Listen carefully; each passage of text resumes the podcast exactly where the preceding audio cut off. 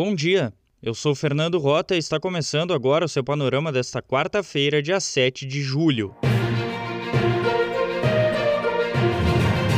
O presidente Jair Bolsonaro afirmou nesta terça-feira que indicará o atual titular da Advocacia Geral da União, André Mendonça, para o Supremo Tribunal Federal.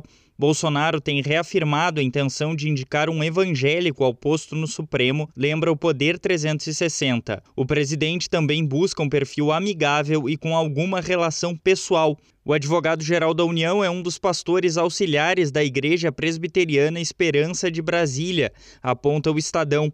Criada há cinco anos, a Esperança tem 115 integrantes e segue uma linha divergente do pensamento dominante no meio evangélico, considerado mais conservador. A igreja evita temas políticos e já manifestou desacordo com iniciativas do presidente, como a defesa de armas de fogo. Mendonça é a segunda indicação de Bolsonaro ao STF. A primeira foi o ministro Nunes Marques.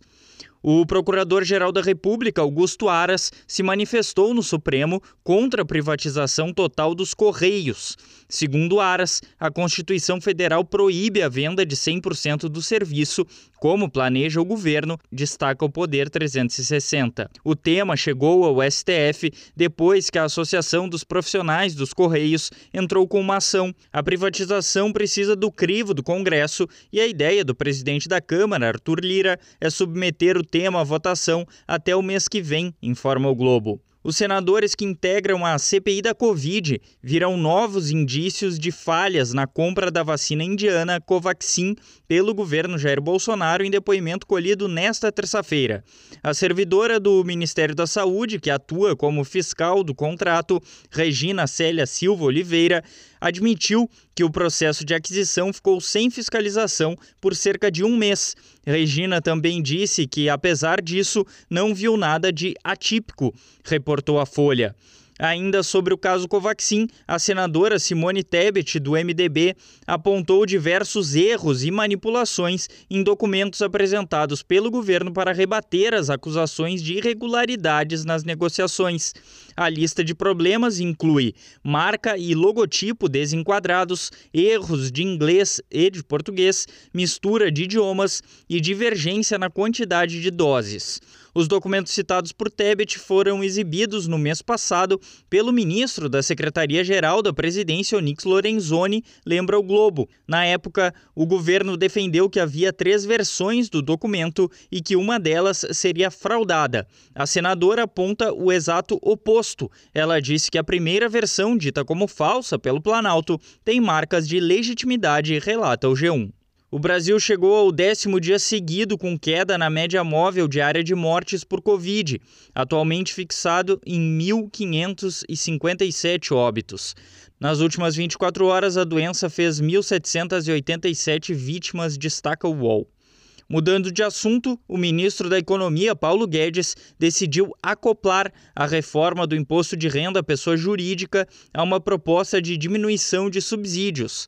Na prática, Guedes quer cortar até 400 bilhões de reais em subsídios a gigantes de bebidas e setor petroquímico e reduzir assim a alíquota de IR das empresas de 25 para até 15%, explica o Estadão. A cada ano, o governo deixa de arrecadar 330 bilhões devido a este tipo de auxílio. As mudanças serão incluídas em texto que tramita no Congresso. Pelo Brasil, a Prefeitura de São Paulo revelou nesta terça-feira que existem indícios de que o paciente com a variante Delta do coronavírus, identificado na capital paulista, foi infectado por transmissão comunitária. O primeiro caso de um morador na cidade com a cepa de origem indiana foi informado na noite de segunda, lembra a Folha. O estado do Amazonas não registrou novas mortes por coronavírus em 24 horas pela primeira vez desde abril de 2020, no início da pandemia. O G1 lembra que o estado viveu uma grave crise no começo do ano, quando a média móvel chegou a indicar 149 vítimas diárias da doença em fevereiro.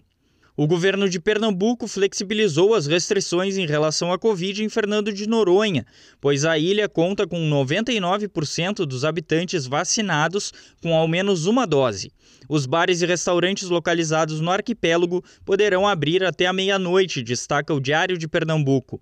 Festas e shows continuam proibidos. No mundo, a polícia da Espanha prendeu três pessoas consideradas suspeitas de participar do assassinato do jovem brasileiro Samuel Luiz Muniz, de 24 anos, morto por espancamento. O crime, com motivações supostamente homofóbicas, gerou uma onda de protestos contra a violência, lembra o El País.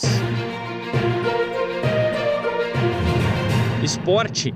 Na semifinal da Eurocopa, a Itália superou a Espanha em disputa de pênaltis. O adversário dos italianos na final será conhecido nesta quarta-feira, depois do confronto entre Inglaterra e Dinamarca. A final da Eurocopa será no domingo. O Panorama é um serviço de curadoria de notícias que utiliza informações coletadas em sites de veículos de comunicação consagrados em todo o mundo. Tenham um bom dia!